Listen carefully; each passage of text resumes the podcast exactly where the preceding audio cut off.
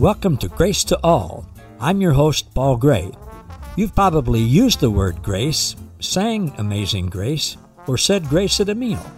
But did you know that God's grace is way better than we can even imagine, and that you and all people already have an abundant supply of God's unlimited amazing grace? Today we're going to hear the truth about God's amazing grace to all people. So sit back, relax, and prepare to be inspired and awakened to the amazing treasures that you already possess. This is truth that you can handle.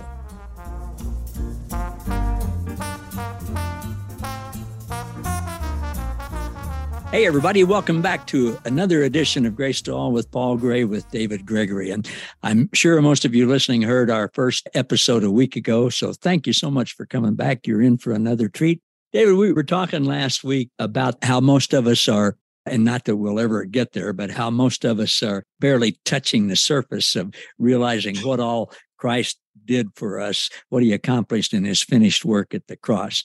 And that's, as you mentioned, a big part of what you want to help people understand. So just take as much time as you want and tell us what you've seen, what that means to you, and how that affects you in your daily life. Okay. Well, I mentioned last week that I've been working on a book for teens this summer, and the book is called God is for Teens.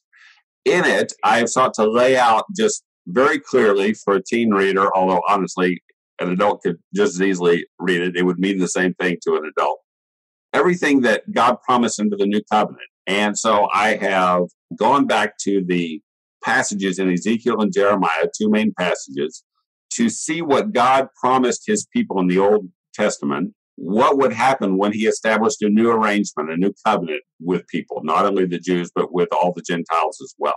So in this new book, I've just very simply laid out, okay, what are the things that God has accomplished? And I liken them as an illustration to a Saturn five rocket, the rocket that the Apollo astronauts took to the moon. And the Saturn five rocket had three main stages, but the third stage, they burned it twice. They fired the engines twice. So I treated that as four stages. And I say the new covenant really has four stages to, quote, get us to the moon, which is the objective. And the first stage is God's forgiveness. God promises that under the new covenant, he will remember our sins no more. And so the point is, we learn from the New Testament, Jesus has totally dealt with the sin issue between us and God. It is completely put to rest. There's nothing else we have to do to activate our forgiveness. It was activated at the cross. It is that issue, the sin issue, is done away with between us and God. In Hebrews nine, it says Jesus came to put away sin. Well, that's what he accomplished. He put away sin. And so I don't have to deal with that with God anymore. That's like the first stage of the Saturn five rocket. It gets us off the ground. The second stage is he promises, I will cleanse you. He says, I will sprinkle clean water on you and cleanse you. And that happens to us at the new birth. The blood of Christ and the Holy Spirit wash us and cleanse us completely. And so not only are we completely forgiven, we are completely cleansed. And so whatever was dirty about who we are and so forth, God says, okay, I'm going to make you pure. You don't have to worry about ever being dirty again. I'm making you pure. It's a one-time thing. You don't have to redo it. And so that's like the second stage of the Saturn five rocket. It gets us up to over one hundred miles up. The third stage of the Saturn five rocket, and the one that's most important in many ways, under God's new arrangement with people. And that is, in Ezekiel, he says, I'm going to do a heart transplant in you. This is in Ezekiel thirty-six. He says, I'm going to take out your heart of stone, which is dead, unresponsive, cold, separated from God. He says, I'm going to take out your heart of stone, and I'm going to give you a heart of flesh. A heart of flesh is warm, responsive, alive. And so that was his way of expressing in the Old Testament exactly what Jesus expresses in John chapter three, where he says this Holy Spirit is going to birth a new spirit within us. The Holy Spirit literally births a new spirit within us. Paul calls it the new man. He calls the old heart the old man. And so we're not the same person we were before we came to faith in Christ. We are literally a new person, or as Paul says in Second Corinthians five, a new creation. The old heart God takes out, and it's done. It's not there anymore. And so we have a completely new heart. Well, why is that critical? We'll get to that in a minute. The fourth stage is they fire the rockets again, and the spaceship goes to twenty-five thousand miles and, uh, an hour and heads toward the moon. God promises under his fourth stage, I'm going to write my law on your heart. And so he writes his new law on our heart. Now, uh, he writes his law on our new hearts. Is he talking about the Mosaic law here? Well, one of the things he says about the new arrangement with humanity is it's not going to be like my old arrangement. In other words, it's nothing like the Mosaic law. So a good judge for us as to whether we're really operating the way that God wants us to operate is, am I operating under a system in which if I do things right, God is going to bless me?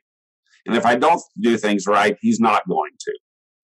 If that's the way that we're approaching the Christian life, we're not approaching it the same way God is, because that's the old system. And God says, this isn't like the old system. I'm putting in a totally new system. And if you notice so far, one of the things that I emphasize in, in this new book for teens is everything under the God's new arrangement is a gift. Forgiveness is a gift. All we can do is receive it. Cleansing is a gift. All we can do is receive it. Our new heart is a gift. All we can do is receive it. His law written on our hearts is a gift. All we can do is receive it. So what does it mean that he writes his law on our hearts? Well, John says that Jesus gave only two commandments to us. He left us with two commandments, to believe in him and to love one another. And that's God's law for us as believers. Hey, I want you to do two things. I want you to trust me. I want you to love one another. And so all of that prepares us to what in astronaut terms is getting to the moon. God has accomplished these four stages, and then we get to God's real destination, which is he comes to live in us. He says, I'm going to put my spirit in you. So the Holy Spirit is God. Jesus is God. God the Father is God. All of them actually come to live within us. And that's God's end game, so to speak. That's what God planned to do with humanity all along. He says, I'm going to come live within you. I'm going to join my spirit to your spirit. I'm going to be one spirit with you, as Paul says in First Corinthians six.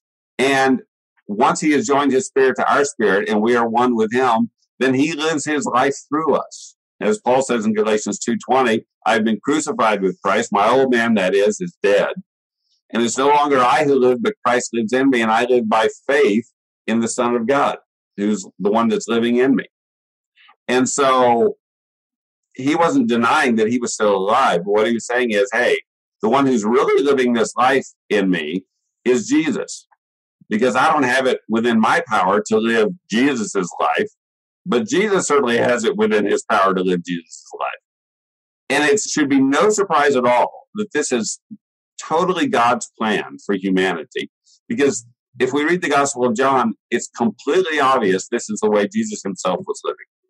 He was not, I mean, we see Jesus doing miracles and teaching people and, you know, healing people and so forth. And we think, well, of course, that Jesus was God. Of course he was living that way. But that's not what he said about the way he was living.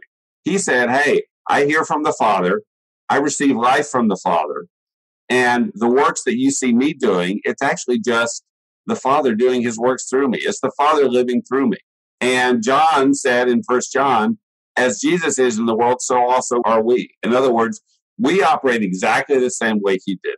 And so he was the vessel through whom the Father's life flowed. We are the vessel through whom Jesus' life flows.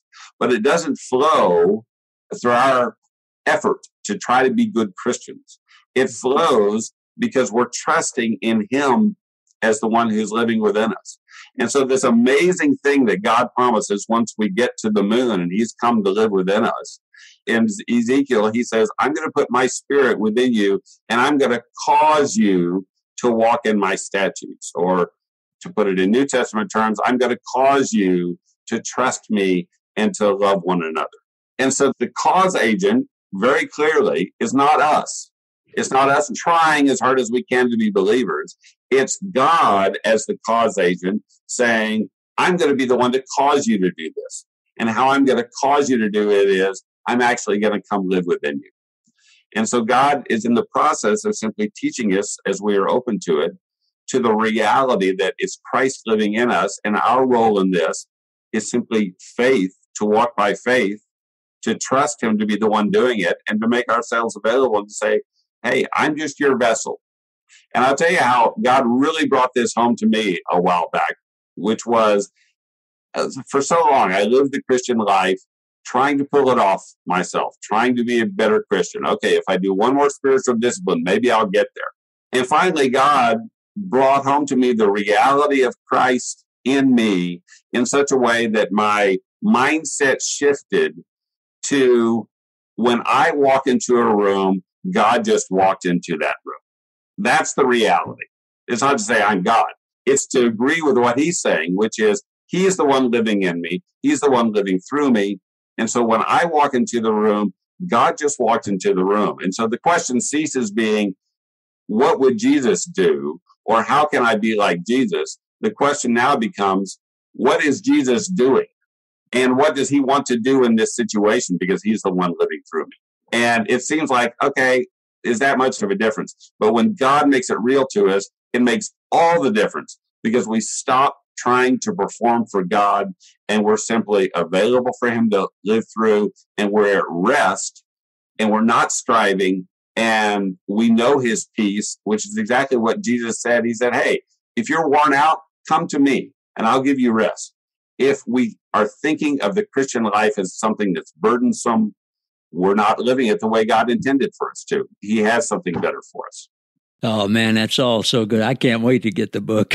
Dan, that is so good. So I, I think, am I right in hearing you say that Jesus did it all and finished it all? Yes. It's amazing. When he said on the cross, it is finished, it's amazing. It was finished. And you know, the church has done, by and large, a good job of communicating the message of it is finished. Your forgiveness is finished. And so if you put your trust in Christ, you're eternally forgiven. And unfortunately, that's kind of where most of the message stops. But Jesus accomplished so much more. There was so much more to what he accomplished in his death and resurrection than just our forgiveness. And so that's why I say in this illustration, forgiveness is like stage one of the Saturn five rocket. It gets us off the ground. It doesn't get us into orbit. We need cleansing and a heart transplant for that. It doesn't get us headed toward the moon. God needs to write his own desires on our heart for that, which he does. And it doesn't cause us to land on the moon. God himself is the one who gets us landing on the moon because he comes to live within us and joins his spirit to our spirit so that we are one with him. And once we're one with him, then it's amazing what he can accomplish through us. And the reality is, he's already done all this.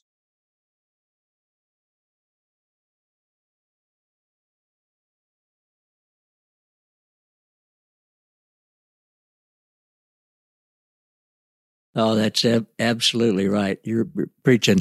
My message was well, not my message. It's our message. It's his message. I, I can see uh, uh, a postscript or a subtitle, Love You to the Moon and Back. Signed, signed God. I, I like that. Yeah. Guys, there's so many things there. You started off, I think, with your first stage that sin is not an issue anymore. And I love conveying that to people. I found quite a bit of resistance to that, but I just love conveying it. And I think primarily the resistance is, is because many times what we've heard all our life, like maybe every Sunday is, you know, you're a sinner, and uh, if you haven't done this sin yet, certainly you're going to, or somebody in your family is. And so, you know, you need to, you need to, you need to, you need to. Right. Uh, and just realizing that, uh, I'm preaching in the choir here. I think most of our listeners are becoming more and more aware of this. I mean, if you just look at what's in Scripture, even in the Old Testament, Psalm, you know, one hundred three, I, I put your sins as far as the east and the west. And three times in Isaiah, I choose not to remember your sins anymore for my own sake.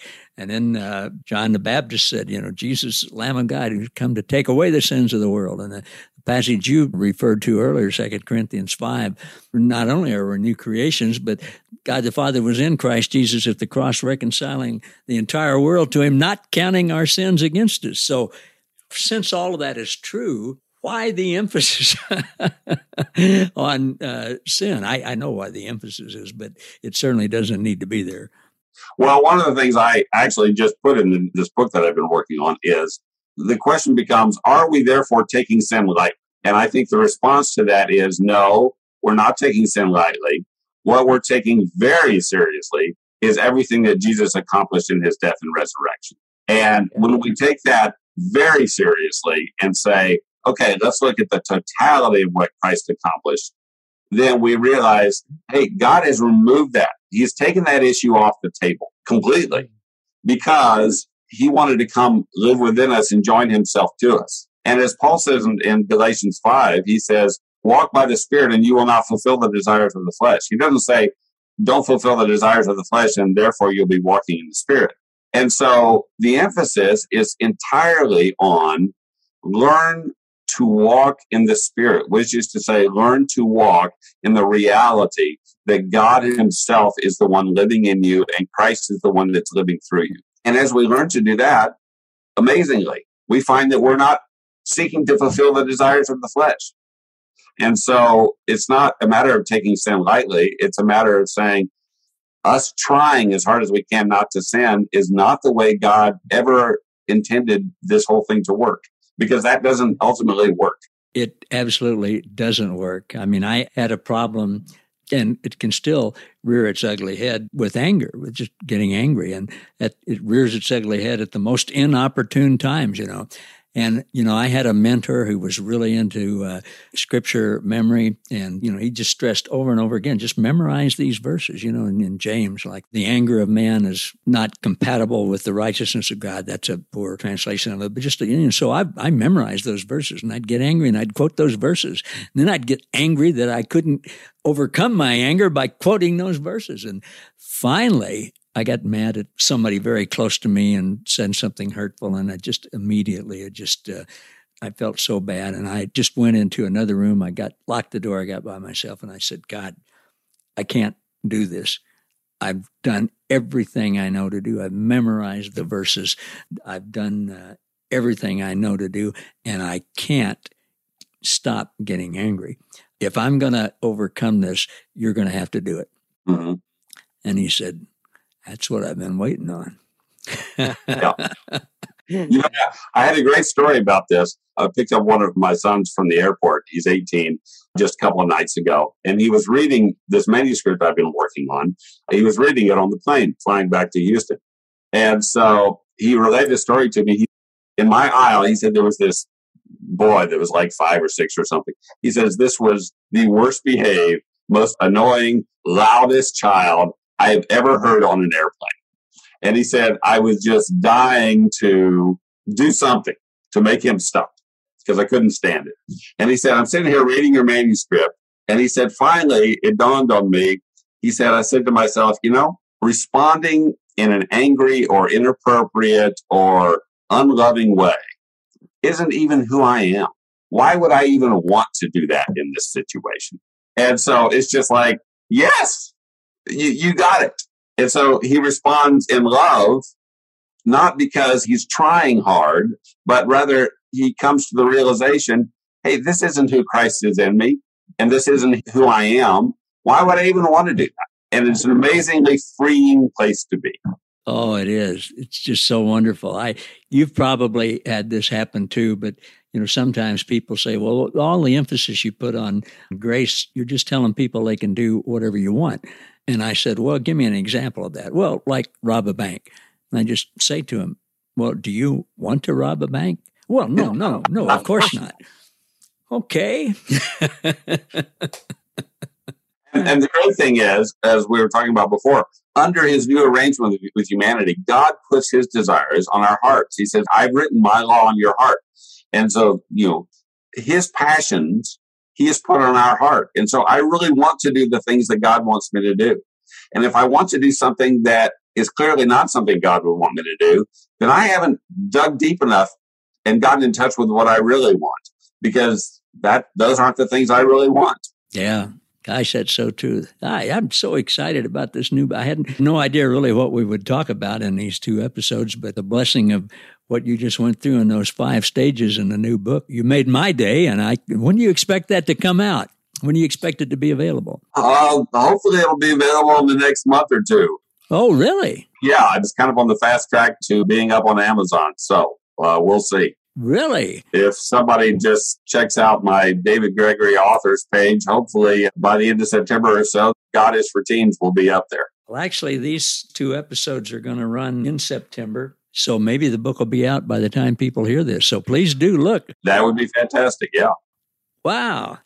Well, I'm becoming more aware every day that God is better than I thought the day before.